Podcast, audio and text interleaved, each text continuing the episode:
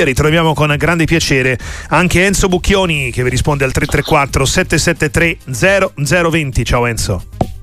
Il piacere è sempre mio, ciao, buonasera a tutti, ben ritrovati. Una tua cartolina sulla gara del Franchi? Una gara in- intensa, una bella partita, poteva finire anche in pareggio, la Fiorentina ha sbagliato l'ennesimo rigore, ma l'Inter prende questi tre punti e si presenta allo scontro diretto con la Juventus in vantaggio in classifica, nonostante debba recuperare una partita, e questo secondo me è un vantaggio straordinario nello scontro di domenica, di domenica prossima, eh, anche viste le due gare, quanto ha sofferto la, la Juventus proprio pensando eh, alla gara di domenica prossima, e quanto invece l'Inter, nonostante eh, le assenze, assenze importanti, abbia comunque dato una dimostrazione di forza. Eh, ah. Domenica si potrebbe decidere quasi la corsa a scudetto mm. se dovesse vincere l'Inter, cioè me- metti delle gerarchie importanti. Ne parliamo ovviamente poi anche con i nostri ascoltatori, evidentemente, di questo tema, così come degli altri che ti sottoporranno. Andrea da Modena è il primo in linea, benvenuto a Sportiva. Salve, buonasera. Allora, saluto Enzo Bucchioni e volevo chiedergli, ma eh, dai rigori tirati ieri dal Milan, poi quello visto stasera, io mi chiedo, ma eh, in Serie A le squadre eh, durante gli allenamenti ma li provano a tirare i calci di rigore, no? Perché cioè, io seguo il calcio da vent'anni di più, i rigori allora cioè, ne vedevo sbagliare, ma almeno li vedevo tirati come si deve. Eh, io non lo so, io ho visto delle fatte banane questo weekend, scusatemi il termine, che, che cioè, neanche io il giovedì sera tiro dei rigori tutti, scusate, volevo chiedere cosa ne pensava Bucchioni. Sarà uno, ciao Andrea, sarà uno dei temi della settimana, Enzo, anche perché sono cinque, cinque in un turno di campionato, due Milan, uno Verona, uno Lecce, uno Fiorentina, e effettivamente Eh, alcuni di questi anche proprio calciati male. Sì, eh, il dato è clamoroso, eclatante, i rigori che sono visti eh, molto inspiegabili. Eh, spiegabili. Vedo, parliamo dell'ultimo, quello che abbiamo ancora negli occhi. Eh, Nico Gonzalez che tira un rigore in, questo, in bocca, si dice, no? In termine brutale della strada, tira in bocca al portiere. Ma Nico Gonzalez è il rigorista della Fiorentina, non ne aveva mai sbagliato uno da quando è a Firenze. Eh, che devi dire? Eh, cioè, Andrea, verrebbe da pensare anche a me eh, che si tirano in maniera improvvisata, eh, che non si provano durante la settimana, ma mi rifiuto di, di pensarlo, ma non lo penso nemmeno, eh, perché oggi ci sono gli allenatori che sono ultramaniaci in tutto, vanno a studiare i dettagli, eh, ci sono staff eh, di venti persone in tutte, in tutte le squadre, ogni, ognuno ha, ha il suo compito per aiutare l'allenatore a fare queste robe che si fanno regolarmente tutti i giorni, e ci sono i rigoristi in tutte le squadre. Poi arrivi lì davanti, che succede? Una sorta di maledizione, non, non me la so spiegare dal punto di vista tecnico, eh, perché ti dico, abbiamo visto degli errori eh, veramente infantili, come diceva Andrea, che li vedi nei campini durante la settimana, o li posso sbagliare io o li puoi sbagliare tu, Marco, magari tu sei più bravo, li sbagli ah, di meno, insomma. Quindi no, non, non so, sinceramente non ho, non ho una risposta, perché eh, molti non sono neanche eh, fosse la finale de, del campionato del mondo, i famosi rigori tra l'altro sbagliati da Baggio, ma non solo, è la finale eh, del campionato del mondo, ti viene il, il mondo addosso, hai una pressione eh, che a volte qui voglio dire, sono situazioni normali di trentotto partite di campionato, e i rigori ti capitano, se sei rigorista devi essere abituato a batterli, no? Neanche questo discorso eh, anche in, in partite normali, no? Dove puoi eh, comunque recuperare il risultato, non do... eh, quindi che spiegazioni posso dare? Non lo so, una congiunzione astrale possiamo dire, ma il pensare che non si preparino non lo penso, e non lo fanno.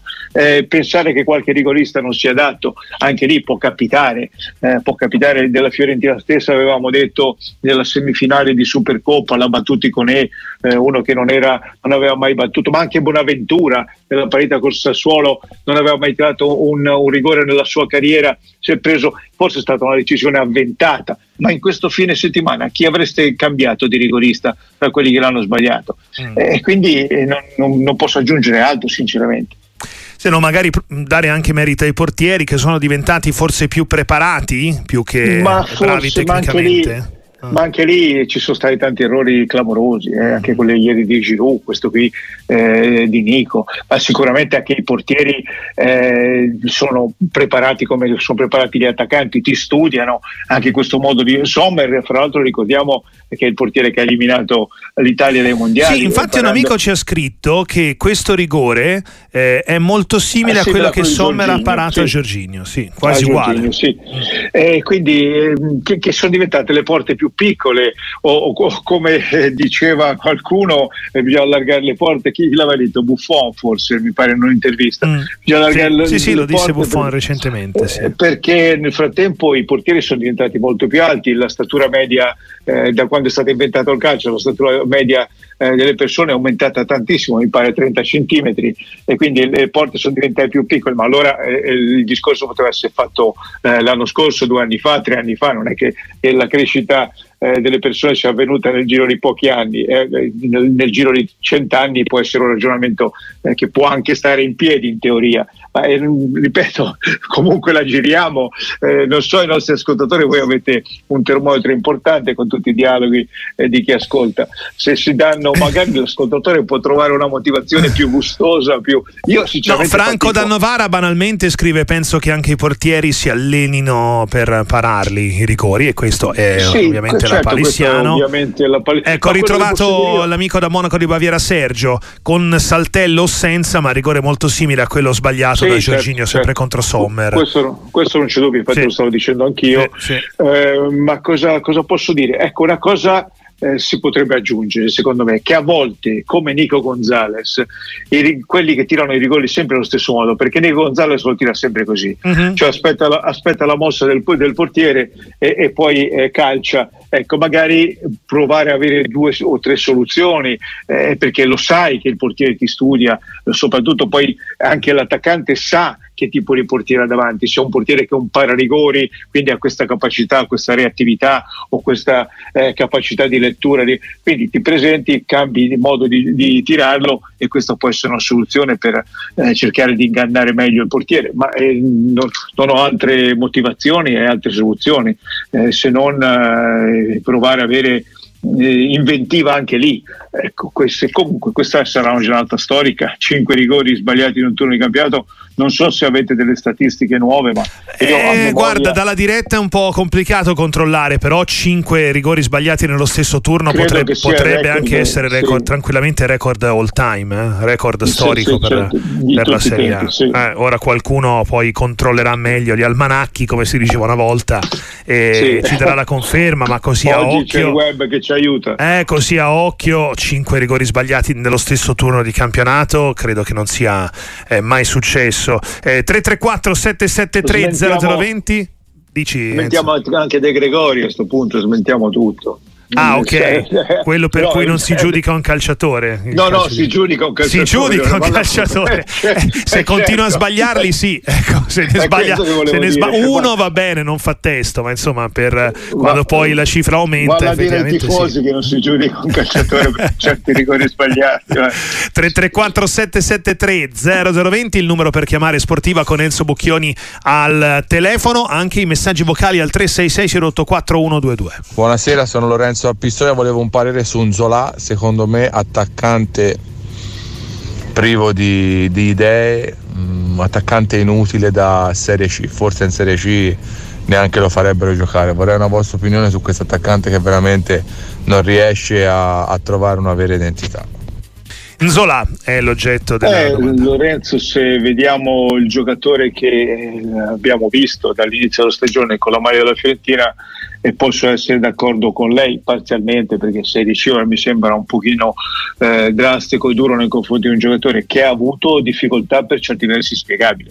Chi lo ricorda con la maglia dello Spezia, chi lo conosce meglio, eh, io eh, l'ho, l'ho visto giocare tante volte, l'avrò visto giocare cento volte, eh, eh, credo che sia giocatore diverso quello che ha giocato fino all'anno scorso allo Spezia, tant'è che i suoi numeri eh, ce lo raccontano, è stato uno degli artefici della salvezza dello Spezia proprio con Italiano, eh, quando segnò eh, tredici gol, l'anno scorso ha fatto dodici gol e cinque assist, eh, quindi eh, che dire di questa situazione, eh, probabilmente fa parte di tante situazioni che sono come, come rigori già viste nel calcio, a cominciare da grandi giocatori, mi viene in mente Kjær eh, nella Juventus, che fu preso scusate segnava un gol a partita, la Juventus ne fece uno in tutta la stagione, fu venduto, mi viene in mente Bergkamp, quindi c'è tutta una tipologia di giocatori scusate ancora anche Prego. più forti, molto più forti di Zola, campione addirittura, che poi cambiando maglia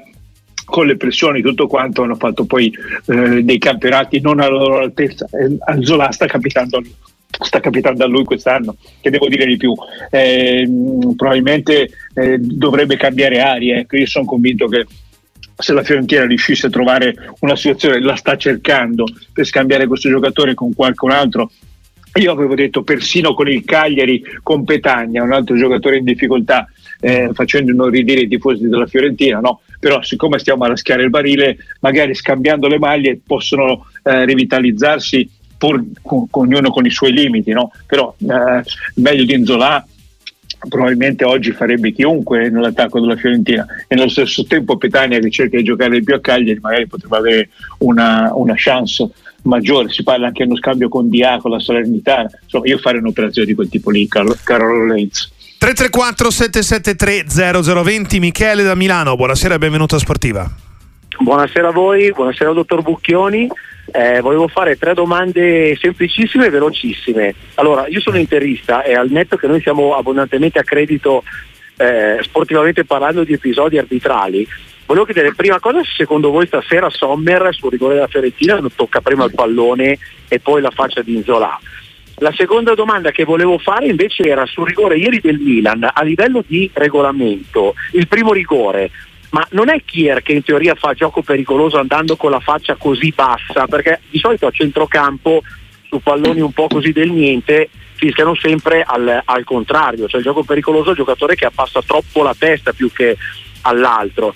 E il terzo invece, tornando un attimo indietro sull'episodio di Bastoni famoso col Verona, ma col giocatore a terra in area, l'azione, indipendentemente che fosse fallo o meno quello di Bastoni, non doveva essere fermata perché il Verona con un giocatore a terra lì vicino alla linea di fondo non poteva mettere in fuorigioco la squadra avversaria? Almeno una volta mi ricordo che c'era una regola mm. del genere, se c'era un okay. giocatore a terra, ok, basta. Sì, grazie. Poteva essere fermata effettivamente, come si sente anche nell'audio V A R, no? Di quel celeberrimo episodio, famigerato episodio, no, Enzo, con il V A R che dice sì, fischia, sì. fischia, c'è una terra, in realtà l'arbitro ha l'obbligo di fermare il gioco solo se c'è un colpo alla testa, certo, questo da regolamento, altrimenti è a sua discrezione. E in questo caso ci poteva anche stare, perché il colpo è nella zona eh, de- della testa, ce l'ha sbracciata. Comunque lì è stato un episodio che abbiamo già analizzato molte volte.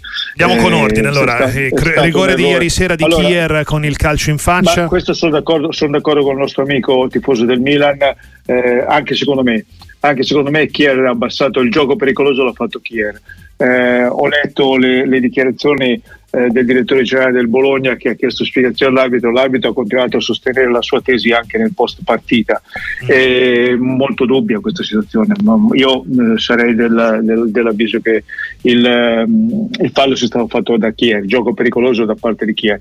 Su Sommer eh, io mi devo fidare di un V A R che ha visto le immagini, c'è stato anche parecchio vederlo, di un arbitro che è andato a rivederlo eh, al monitor, perché io sinceramente da casa eh, faccio fatica ad avere un frame nelle quali eh, tant'è che anche il commentatore eh, di D A Z N eh, ha detto eh, c'è una contemporaneità, eh, non prendendo posizione né in un verso né in un altro. Eh, noi sinceramente non abbiamo la possibilità, io credo, spero, anche se voglio dire ora mi stanno dicendo di tutte, che, che il V A R eh, abbia un frame, un'immagine che dica appunto che era da concedere il rigore eh, perché eh, c'è stato l'intervento eh, del portiere. Eh, quindi eh, io mi fido in questo caso, ripeto, non ho una valutazione contraria. Quando avrò un, un, qualche immagine che, che mi può dimostrare il contrario, io sapete che non ho problemi eh, a esprimermi in nessuna direzione, nessuno, col, col mio pensiero naturalmente. La, la vicenda di Bastoni abbiamo già detto e ridetto eh, che è stato un errore, quindi eh, l'ha de- l'hanno detto anche eh, i designatori, mi sembra inutile ritornarci sopra sinceramente. Allora, Francesco Nerazzurro da Palermo ci segnala, andiamo, facciamo affidarsi Enzo ovviamente, cinque rigori sbagliati in Serie A, l'ultima volta campionato sessanta sessantuno, ma nello stesso turno credo che, eh, che, che intenda, sì. allora forse c'è questo precedente. Teniamo buono il suggerimento dell'amico e proviamo a eh, verificare. Eh, sono eh, passati sessantacinque anni, sessantatré anni, sessantatré eh, sì, anni, sì. Eh, sì, sì, sì, sarebbe bel, sicuramente una bella, sarebbe un, una, un fatto storico. Comunque epocale, sì, comunque epocale. Nel calcio eh, moderno. Sì, no, c- sicuramente, sicuramente sarebbe, non, però non sarebbe una prima volta eh, assoluta. In assoluto, sì. eh, e poi anche un altro ci manda la foto del portiere che prende prima il pallone, però in questo caso non è una discriminante, come dicevamo, perché poi va col pugno sulla faccia del, dell'attaccante. Beh, a termini di regolamento sarebbe una, una discriminante, perché mm. se interviene prima e colpisce il pallone eh, vuol dire che ha anticipato l- l'avversario, però Eh, l'azione è stata comunque violenta, no? Mi piace, ecco, questo è uno dei casi quando chiediamo agli arbitri di spiegare, ma non dopo una settimana. Sì, credo settimana, che la spiegazione sarà non quella. Ha, sì, credo che la spiegazione senso, sarà no? quella. Cioè, è un intervento sul pallone, ma che mette a rischio l'incolumità dell'avversario, eh, quindi sì, è falloso. Certo, quindi, cioè, non credo ci siano quindi, grandissime eh, altre ricostruzioni da fare. Anche sì, perché, il, te, il, tema, il tema, la domanda, secondo me, ora con tutta serenità, al di là de, dei partiti, delle, delle maglie, di, di tutte le situazioni che si vuole, l'avreste fischiato voi un rigore per un intervento così? Un portiere su un attaccante qualsiasi, no? Mettiamo che non sia il vostro portiere, che non sia il vostro attaccante, io credo di sì, eh, sì eh, certo. E quindi eh, voglio dire, a volte si fischiano dei rigori con la palla lontana e c'è eh. un fallo eh, e quindi dentro l'area si fischia, quindi questo era un rigore da fischiare senza dubbio. Non, con onestà intellettuale. No, no, no, certo, certo, ma alla fine, alla fine sì, è giusto per dare, cercare quando si può almeno di dare una spiegazione, visto che poi sugli episodi da rigore eh, si fa sempre, si rischia sempre di fare grande confusione e soprattutto di non capirsi. Quando c'è una spiegazione plausibile è giusto darla e credo che gli arbitri la daranno, la daranno in questo senso. E molti chiedono conto anche invece dell'episodio eh, del rigore chiesto alla Fiorentina nel primo tempo, ma magari ci arriviamo tra poco. Beh, poi sentiamo lì. anche sì. sentiamo anche no, no, se vuoi, le dichiarazioni. Poco, no, stavo diciamo. leggendo in realtà quelle di Italiano che poi ascolteremo, eh, non mi pare sì. che però si sia soffermato molto. No, non eh... è allenatore che si soffermi sugli episodi. Quello che posso dire io mm. è che ho visto tante volte andare a rivedere eh, al V A R un episodio del genere, ho visto anche concedere i rigori, quindi cosa voglio dire? Eh, che non può, ma l'abbiamo, l'ho anche commentato a proposito della vicenda delle Iene, di queste situazioni, eh, secondo me non può essere il V A R, il VARista a decidere. Il, il V A R credo che sia nato e dovrebbe ritornare ad essere quello, eh, come uno strumento che aiuta l'arbitro a decidere. Cioè in questo caso, eh, perché devo, devo essere io arbitro che ho visto sul campo a fidarmi di quello che mi dice il V A R? Allora il V A R mi dice guarda c'è un episodio che non so se hai visto o non hai visto, non lo so, ma in campo ci sei tu, io ho qualche sospetto, te lo vuoi andare a rivedere eh, al monitor? Ti mando l'immagine che... Ecco, poi l'arbitro decide in tutta serenità, però sappiamo che se l'ha rivisto, rallentato, e può anche cambiare la decisione che ha preso. Non che aspetti quello che ti dice l'arbitro che è lontano eh, centinaia di chilometri in una sala e vede soltanto l'immagine, nel bene e nel male, eh, che magari mm-hmm. eh, quindi io riporterei l'arbitro al, al centrale, sapendo che hai questo strumento che puoi usare eh, in situazioni, voglio dire, come questa, dentro l'area di rigore, non in tutti i falli, in tutti i momenti della partita, sarebbe una comica, ma in certi episodi che possono decidere l'andamento della partita, vattene a rivedere, magari poi sarebbe rimasto della solita opinione l'arbitro, no? Però hai una certificazione che ti sei fatta aiutare, perché è molto dubbio eh, questo episodio, secondo me. Pietro da Lucca, benvenuto, buonasera. Salve, buonasera, sono Pietro da Lucca, dall'Ambari. Volevo sapere una cosa da, da Moruso, eh, tanto complimenti perché è sempre molto, molto imparziale sui commenti. Enzo Bucchioni, sì. Ma eh, la Fiorentina e l'Inter sono giocate a viso aperte, si parla sempre di calcio moderno, questo calcio sempre andare in avanti, mm. ma eh, la Fiorentina ieri allo stadio ha rischiato tantissime volte di poter prendere l'infilata da parte dell'Inter. Mm. Non, non c'è verso di fare un passo indietro in certe situazioni, leggere anche delle situazioni pericolose e cercare di subire un pochino meno le azioni dell'Inter, visto che l'Inter ti aspetta molto basso con eh, palla sempre a Sommer e poi ripartono in velocità, vuole appunto giocare dal basso per cercare la profondità e il campo aperto. Mm-hmm. È vero, questo è vero, è una disamina tattica che fa l'amico che era allo stadio. Prego, eh, sì Pietro, questo è un tema che accompagna Italiano, il suo modo di gestire la Fiorentina praticamente dal primo giorno che è arrivata a Firenze. Eh, allora, dal punto di vista, le, le do una spiegazione banale: come si fa eh, a concedere meno a una squadra in questo modo? E si fa alzando la qualità dei giocatori, non c'è altra strada, eh, perché la, la qualità cosa vuol dire? Eh, il, il capire eh, dove va l'azione, eh, il posizionamento, le diagonali, tutto quello che eh, fa parte di un bagaglio di una grande squadra che vuole giocare, cioè vuole, ci sono grandi squadre eh, che giocano in questo modo e concedono molto meno. Eh, voglio dire, il, anche il Barcellona, andando indietro eh, negli anni e, e alle origini di questo tipo di, di impostazione del, tattica, concedeva, eh, ha preso anche dei gol eh, in maniera banale, quel Barcellona là di Guardiola, quello dove tutto è cominciato, eh, questo tipo di calcio, eh, però poi eh, erano due o tre a partita, magari ce n'era una clamorosa, poi andavano a fare quattro gol e, e festa finita. Di quel gol preso in maniera banale non se ne ricordava nessuno. Il problema è quando è una squadra di una qualità eh, media come quella della Fiorentina, eh, che eh, queste situazioni eh, alcuni giocatori fanno fatica a leggerle, eh, altri non hanno la qualità tecnica per poter comunque eh, ovviare, intervenire, o anche la velocità per poter recuperare quando c'è questa situazione. Ecco, questo eh, le, le dico, è banale ma è così, perché non, non me la sento sinceramente di chiedere a un allenatore come Italiano di cambiare il suo modo di giocare, perché oggi un allenatore più, che si copre di più, avrebbe abbassato la difesa sapendo che davanti hai Lautaro, ma eh, l'Inter, eh, se la Fiorentina si fosse abbassata, non avrebbe comunque eh, segnato, non ti avrebbe messo in difficoltà con la qualità superiore che ha.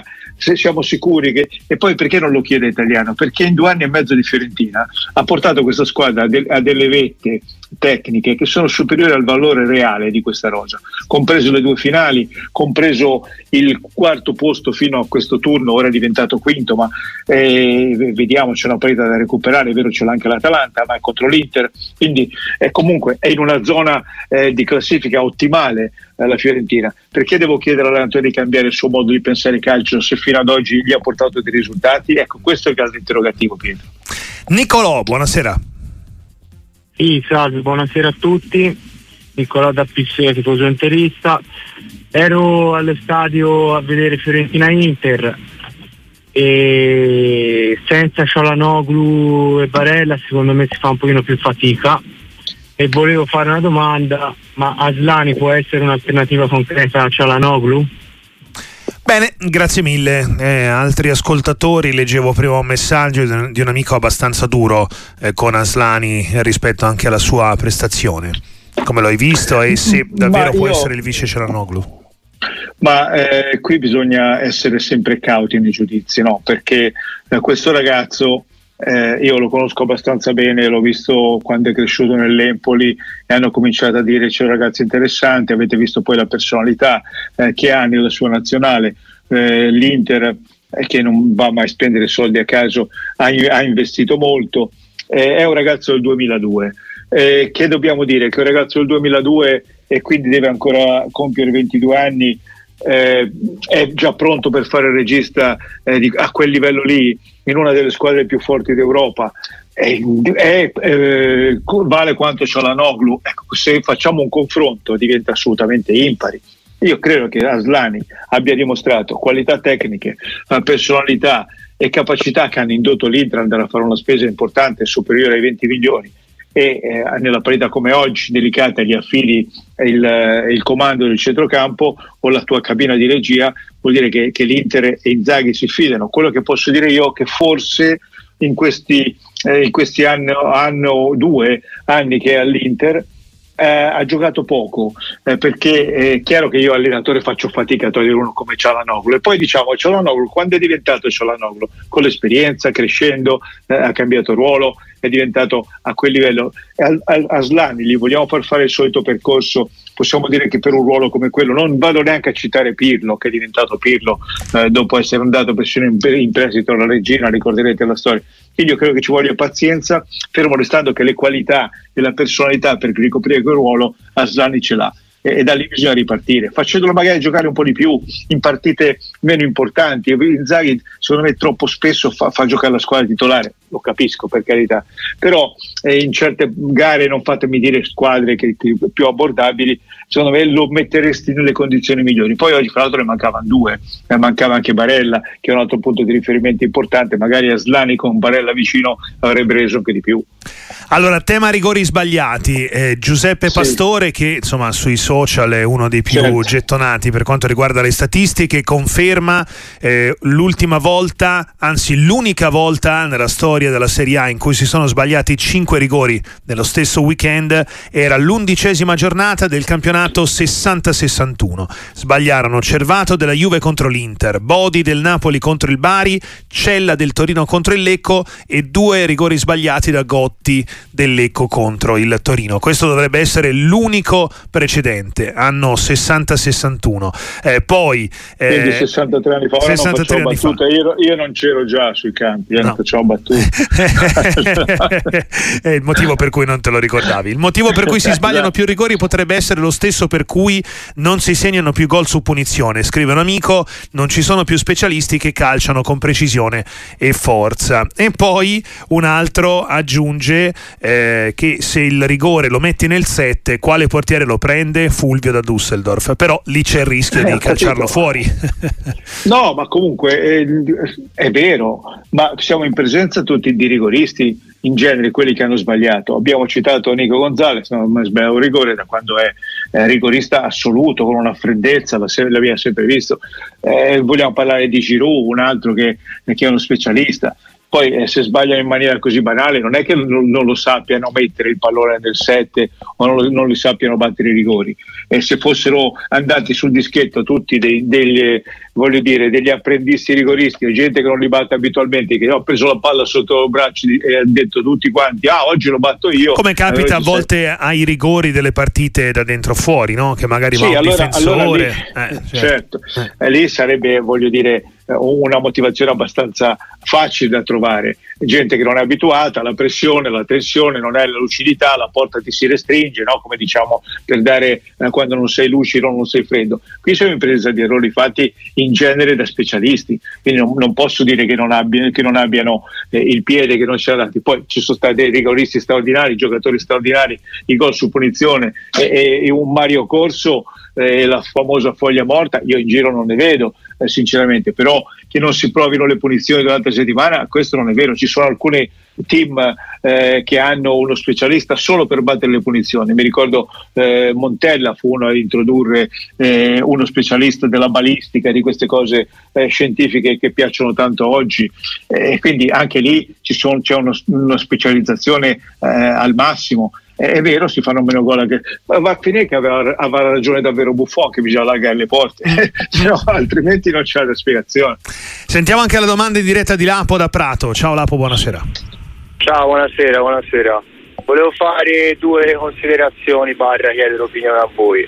La prima, io sono tifoso della Fiorentina, la prima, oggi ho visto una squadra senza personalità, soprattutto singoli, particolare con E, che penso abbia toccato il primo pallone al venticinquesimo, e Beltran, che secondo me è stata una comparsa in campo. E poi volevo sapere da voi come secondo voi Lautaro Martinez, se è, per me è, però volevo sentire anche la vostra, se è il giocatore, o meglio il numero nove più forte in Europa al momento. Solo questo. Bene, grazie mille Enzo. Grazie. Ma eh, posso dire che c'è Haaland, Lapo, tanto per rispondere all'ultima sua considerazione eh, più forte di Lautaro, però insomma siamo lì, eh, se non è il primo io ci metto Haaland è il secondo, eh, comunque eh, mi ricordo, credo che po- possa aver preso il posto di Benzema, ecco, come eh, qualità, come capacità realizzative, ma come capacità anche di lavorare per, eh, lavorare per la squadra, per gli spazi.